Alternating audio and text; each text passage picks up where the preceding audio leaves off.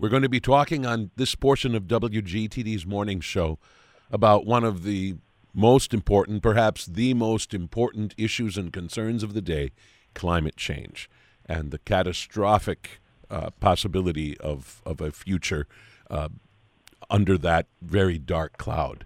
But we're looking at climate change today through very different eyes and uh, through the lens of a new book called Climate Restoration, which calls on the human race to not just stop what is causing climate change, but to actually seek to restore the climate of our planet. That is, to restore it to uh, conditions uh, that it was were once seen on this planet, and when life was much easier and better for human beings and for all creatures, for that matter.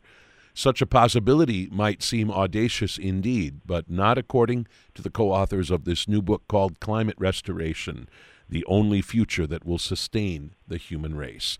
It is the contention of the co authors of this book, Peter Fiekowsky, and my morning show guest, Carole Douglis, that there are technologies that exist today that might very well make possible uh, the removal of excess CO2 from the atmosphere and uh, through a concerted effort to utilize these technologies, it might actually be possible not only to stop the causes of climate change, but in a sense to reverse the ravages that uh, excess carbon dioxide has caused. And uh, it is a fascinating proposition and important. And uh, I'm really glad that we can have a, a few minutes to speak with Carole Douglis, an award winning journalist who has written extensively about climate change and sustainability issues for several decades. Her work has appeared in The Atlantic, uh, Psychology Today, Harper's, and in an array of books from the National Geographic Society. This current book is published by Rivertowns Books, again titled Climate Restoration The Only Future That Will Sustain the Human Race. Carole Douglis, we welcome you to the morning show. Thank you so much. And thank you for that wonderful introduction. You really sound like you've absorbed the messages. I appreciate that. No problem. Tell us how you first connected with your co author, Peter Fiekowsky, and uh, the circumstances under which uh, you co wrote this book. Well, Peter Fiekowsky is a, is a physicist, entrepreneur, Silicon Valley um, in engineer and has spent about 10 years discovering, researching and discovering how we might reclaim the climate that will allow us to survive and thrive in the future. I hooked up with him through uh, through people I know in the environmental field, and uh, since I had written about climate before, we um, we became writing partners he's the prime mover. He is the moving force behind this new movement called climate of climate restoration. Hmm. And climate restoration means, as you as you brought up, restoring the climate that humans have survived long term. It's bringing the climate back to the way it was in pre-industrial times so that farmers know when to plant, we don't have these monster storms and floods, these disabling droughts and crazy wildfires. And we get back to a world that we know how to live on hmm. and flourish in. That's the goal of climate restoration. And as you say, we already know how to do it. We have the know-how. We have the technology, which is all based on natural processes. We even have financing. We don't need government funding, although it would it would help kick it off. All that's missing is the will. All that's missing is for everyone to stand stand up, let their voice be heard that we insist on climate restoration as the goal of climate action. That's not our current goal. Mm. One of the chief points of the book is that the standards laid out in the Paris Climate Accords uh, are not enough. And of course, uh, even there, the Climate uh, Accords of Paris uh, have not been adopted by uh, every single country on earth. And uh, the United States, for a time, of course, under President Donald Trump, stepped decisively away from the Paris Climate Accords and its goals. But even if we were all on board, if every nation on board uh, on the earth was on board with the Paris Climate Accords, that would not be enough. Uh, that would be far from enough in terms of making the planet what we wanted and need it to be. Explain why that is not sufficient. You're absolutely right. I think most people think that we're aiming at a livable climate, but actually, the world's current climate goal is to reduce carbon emissions until we reach net zero emissions by 2050. In other words, not putting any more in. That's the focus of the United Nations, the Paris goal, as you say, and that's what most climate activists are working on. And it's really important for lots of reasons. It's also, as you say, wholly insufficient. Because if we stop burning, fu- burning fossil fuels, even if we stop, we will still be left with this gigantic pool of CO2 lingering in the atmosphere, which we've pumped up there in the last two centuries. And when I say gigantic, I mean it. There's an extra trillion tons of CO2 in the atmosphere. If we don't put any more in, that's good. but what's better, what's a, a more sensible climate goal is to take that out because it's the CO2 that's up there already and we're still adding to that is causing the climate havoc. Mm. So, one of the things that your book uh, spells out are four different technologies that currently exist, I mean, to, to varying degrees, uh, yes. that are essentially technologies designed for the removal of excess CO2 from the atmosphere. Uh, and of course, we would leave it to people to uh, explore these in depth uh, by looking at your book. But summarize for us these four different technologies uh, that that that currently exist that could be brought to bear on uh, this issue of excess CO2 in the atmosphere. Thank you. Yes, we say that we can remove this excess CO2 by 2050 because Mother Nature removes CO2 all the time from the atmosphere. And now we know precisely how she does it, and we have figured out how to copy and accelerate the processes in an approach called biomimicry. We do what happens naturally, but on an accelerated scale. So here's an example. Nature constantly packs away CO2 in the form of limestone it's limestone is magical.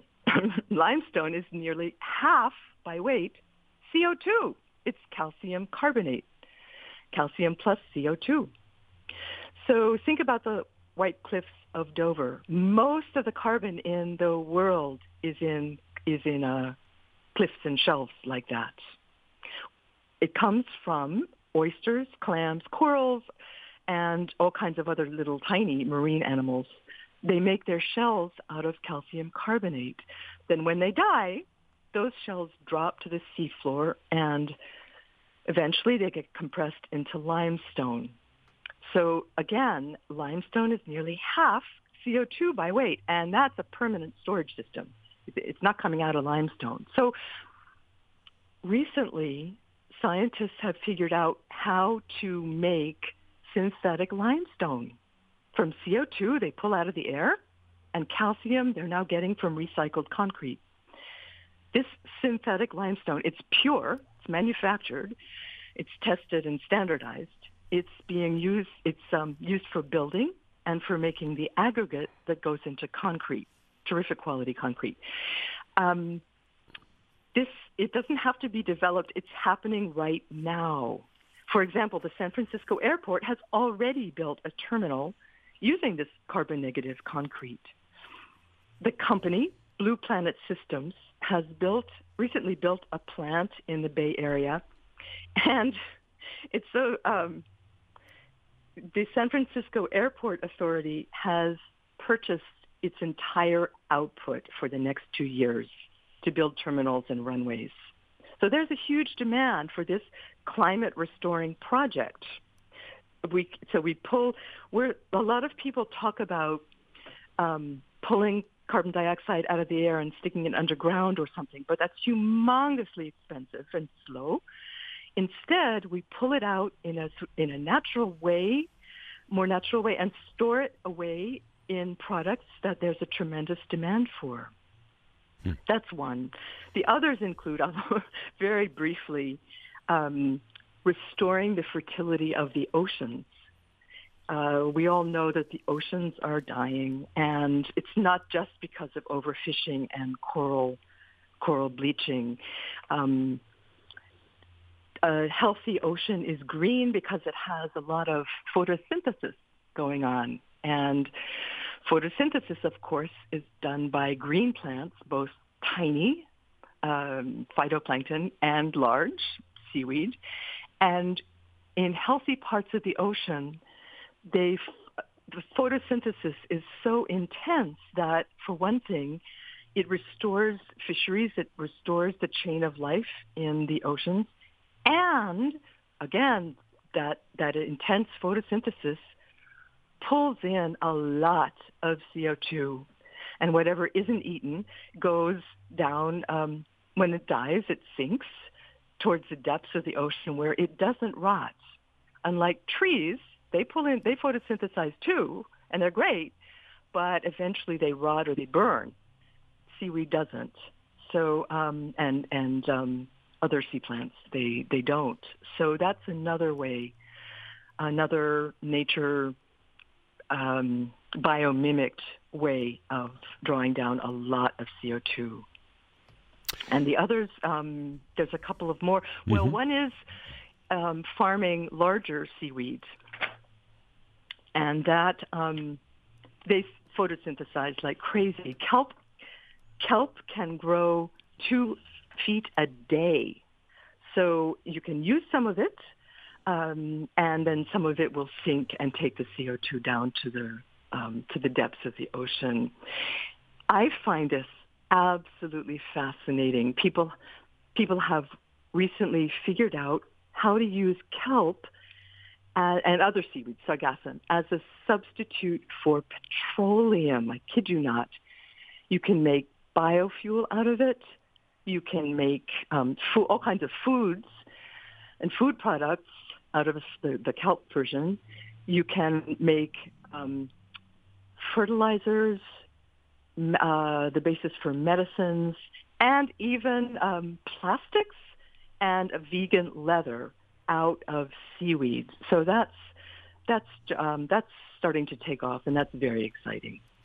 What's interesting to me, among other things, is that in at least one of these cases, it sounds like we're talking about a technology that was not developed from the start with this climate issue in mind, or at least not primarily. I mean, that these, at least some of these technologies are perhaps with us for other reasons and can, in a sense, be redirected to this pressing, even paramount issue of climate change. Uh, is that fair to say? In some cases, absolutely, yes. Um, people have been farming seaweed forever. It's very, very big in, in parts of Asia. Um, in fact, there's a lot of there's components of seaweed in a lot of our products, particularly ice cream. um, this some of this is newer. They they some of um, so that's a traditional industry. Um, some of these newer efforts are being designed specifically with um, the carbon dioxide removal aspect in mind, in such a way that they make products that people will buy, and that's really important because if you if you take CO2 out of the air and you stick it in the ground, that doesn't do anything for anyone, right? You're not making anything useful. You just have to keep paying for that to happen, and it's quite expensive. If you take CO2 out of the air or the ocean, um, and you make something useful with it, you sell it at a in a very large scale, not little little things, but on a large scale. You make um, synthetic limestone or um, or these kelp farms, you're actually you're actually creating a market so that it can pay for itself. Um, you, you enrich the fertility of the oceans in certain small areas. The fisheries come back, and climate restoration then is paid for by the fishing market. So that's I find just absolutely intriguing, and I think that's um, a large part of what will make this successful is that it only takes investment um, for which there will be some return. It doesn't take, you know, trillions of government dollars. Mm. One thing that is compelling about at least some of these possibilities is that it is a matter of turning to nature and to some of the climate restoration that Mother Nature herself or itself has already achieved uh, earlier in our planet's history. That in fact, uh, this is not something in a sense utterly new. And, uh, and there's something sort of oddly reassuring about the thought that some of these efforts would, in a sense, piggyback on or in some ways even sort of mimic what the planet Earth itself has done before earlier in its history. Exactly, exactly right. In fact, this trillion tons of CO2 happens to be the same amount that nature has withdrawn from the atmosphere 10 times over the last million years. Um, CO2 mounts up, gets very, very high. These things kick in. Um, photosynthesis goes crazy in the ocean, and um, little shelled creatures are busy building their shells and making limestone, and the temperature uh, and CO2 levels drop. You can see this on a map over the, of the last um, million years, a, graph of the CO2 ups and downs. So, of course, when nature does it, it happens over thousands of years, and we need it to happen um, over decades. And but we know how to do it. Yes, it's not like putting enormous mirrors in the sky or you know stuff like that, um, which may have its own merits. But this is um, it's biomimicked, and sometimes we call it geomimicry as well, creating synthetic limestone.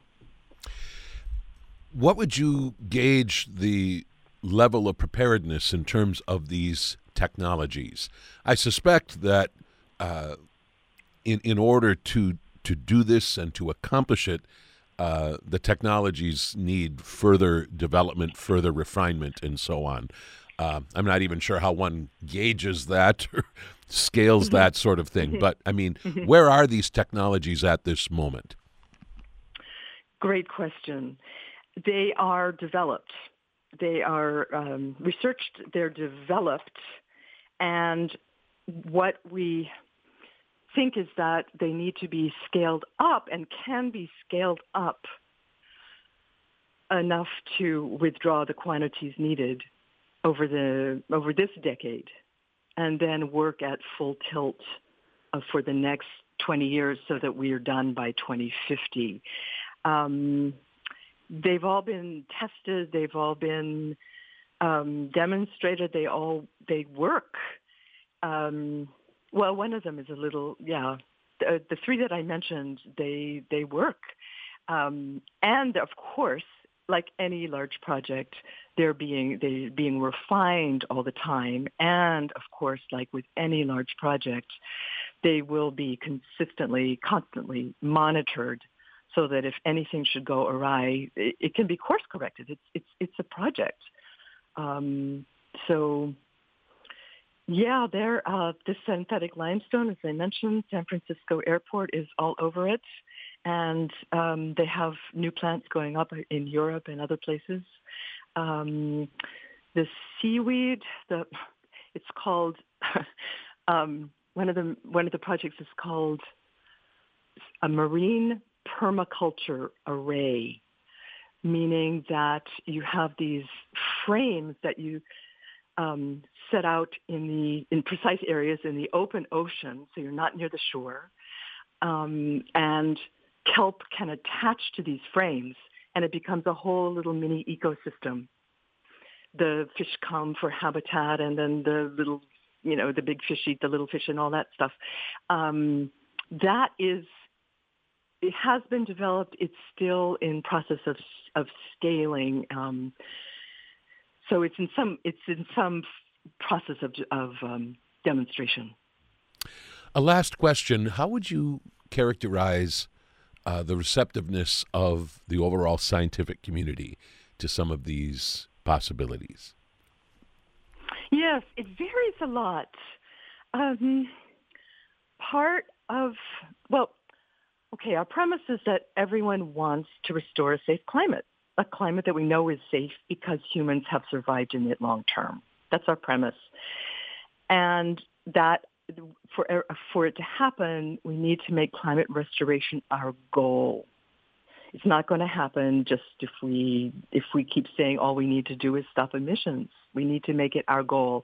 Now, a lot of the scientists have spent their careers following the UN and other um, um, directives, agreements, and worked for 20, 30, 40 years on reducing emissions as the goal. So they're not always receptive to this whole new paradigm of saying, that's not good enough. You know, when you're flying a plane, one of your objectives is not to crash. but you also need a goal to get to New York by three o'clock with everyone safely and um, and get everybody out. So we have our current goal is simply not to crash, to avoid the worst of climate chaos. We're suggesting we need to make the goal actually restoring the climate that we know we can survive on. So that's kind of, it's really a paradigm shift. Once we make that the goal, there will be a whole lot more science, a whole lot more activity, a whole lot. For, for instance, um, one of these big four, which is restoring fertility in, and photosynthesis in the ocean, the, um, there's currently a, a consortium of about 40 universities around the world who study oceanography and marine biology, and they are um, they're they're planning to look into that from all kinds of aspects. However, the only way you really know that it will work is to do it, and it has been done, and it did work. So yeah, people are in varying in varying um, stages of acceptance and enthusiasm about climate restoration. Well, it certainly is an intriguing notion and uh, one that uh, comes from a place of of ultimate optimism. And uh, this is a book that is carefully and meticulously crafted, and uh, in reading it, one can explore all of these uh, intriguing possibilities further. The book again is titled Climate Restoration The Only Future That Will Sustain the Human Race. It is published by Rivertowns Books, the co author Peter Fiekowsky, and my morning show guest, Carole Douglis. Carole Douglis, thank you for being with me on the morning show today and uh, for having this intri- intriguing conversation. Uh, very best wishes to you. Thank you so much. I really appreciate it.